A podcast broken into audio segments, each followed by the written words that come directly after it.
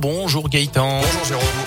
Bonjour à tous. Elle a une J-10 avant le second tour de la présidentielle. La campagne continue sur le terrain pour les deux candidats. Marine Le Pen tiendra un meeting ce soir à Avignon, alors qu'Emmanuel Macron sera en déplacement au Havre sur les terres de son ancien premier ministre Édouard Philippe. Visite axée notamment sur l'écologie. Objectif convaincre les indécis, notamment les électeurs de Jean-Luc Mélenchon. Arrivé en troisième position avec près de 22% des voix, le leader de la France insoumise était même en tête du premier tour. À saint arrive de J, à Firminy, à Saint-Chamond ou encore au Puy-en-Velay. Il a depuis appelé à ne pas donner une seule voix à Marine Le Pen.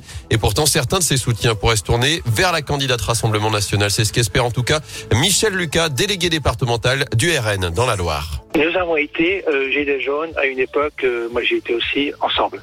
Nous avons tous les mêmes revendications, quel que soit le parti politique euh, auquel on appartient.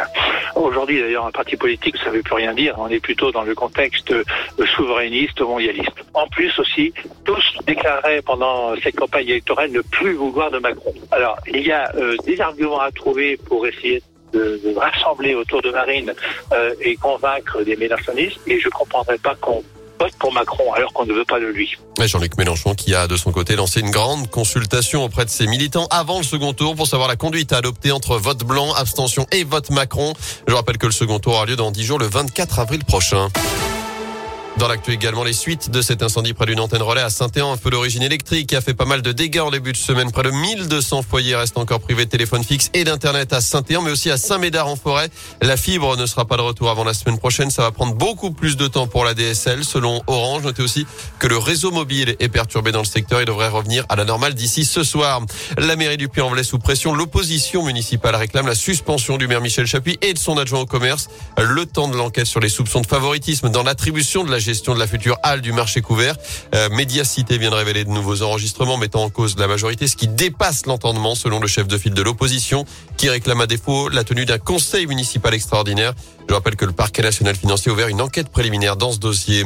Un bon plan désormais face à l'explosion des prix des carburants. L'éco-conduite hier, le gasoil s'affichait autour d'un euro 76 le litre à saint et que vous rouliez à l'essence, au diesel ou en hybride, vous pouvez réduire votre consommation de 20 à 30% en changeant votre façon de conduire. Le secret, c'est de garder une vitesse stable, de limiter autant que possible les accélérations et les freinages. Et vous serez surpris. Non, l'éco-conduite, ce n'est pas la conduite de papy. On embarque avec Christian Faury, ce moniteur de pilotage en sport auto pour Actu Organisation. Il nous livre ses secrets. Ça va être en fait de lancer son véhicule et puis du coup ensuite de le stabiliser au maximum. Moins il y a de variations, forcément, ben moins on consomme. Il faut accélérer, on va dire moitié trois quarts de pédale. Et une fois qu'on a la vitesse demandée, du coup après ça va être de stabiliser sa voiture. Donc c'est quand même, euh, on va dire, une conduite assez dynamique sur les premiers rapports, puisque première, deuxième, troisième, on va lancer le véhicule, on va monter à 2000, 2200 tours, et puis après, bah forcément, on va stabiliser la vitesse. Donc c'est quand même pas une, euh, une conduite où on va s'endormir, mais c'est une conduite aussi quand même qui est assez dynamique. Et c'est surtout basé sur l'anticipation on va anticiper beaucoup plus loin au niveau, admettons, des ronds-points. S'il y a des poids lourds, bah, ça sert à rien d'accélérer. On peut lâcher l'accélérateur et euh, laisser faire la voiture par rapport à l'énergie qu'on va emmagasiner. Et avec l'éco-conduite, non seulement vous utiliserez moins de carburant, mais en plus vous allez réduire votre temps de trajet de 20 à 30% selon ce professionnel de la route. Et grâce à une meilleure anticipation, vous ferez aussi baisser le risque d'accident. En foot, Liverpool et Manchester City qualifiés pour le dernier carré de la Ligue des Champions. Les deux clubs britanniques ont sorti hier Benfica et l'Atlético Madrid en quart finale de la compétition. Liverpool qui affrontera Villarreal pour une place en finale alors que Manchester City défiera le Real Madrid. Notez ce soir les quarts finales retour de la Ligue Europa. Lyon reçoit West Ham à 21h alors que Marseille joue sa place dans le dernier carré de la Ligue Europa Conférence et la troisième Coupe d'Europe sur le terrain du PAOK Salonique.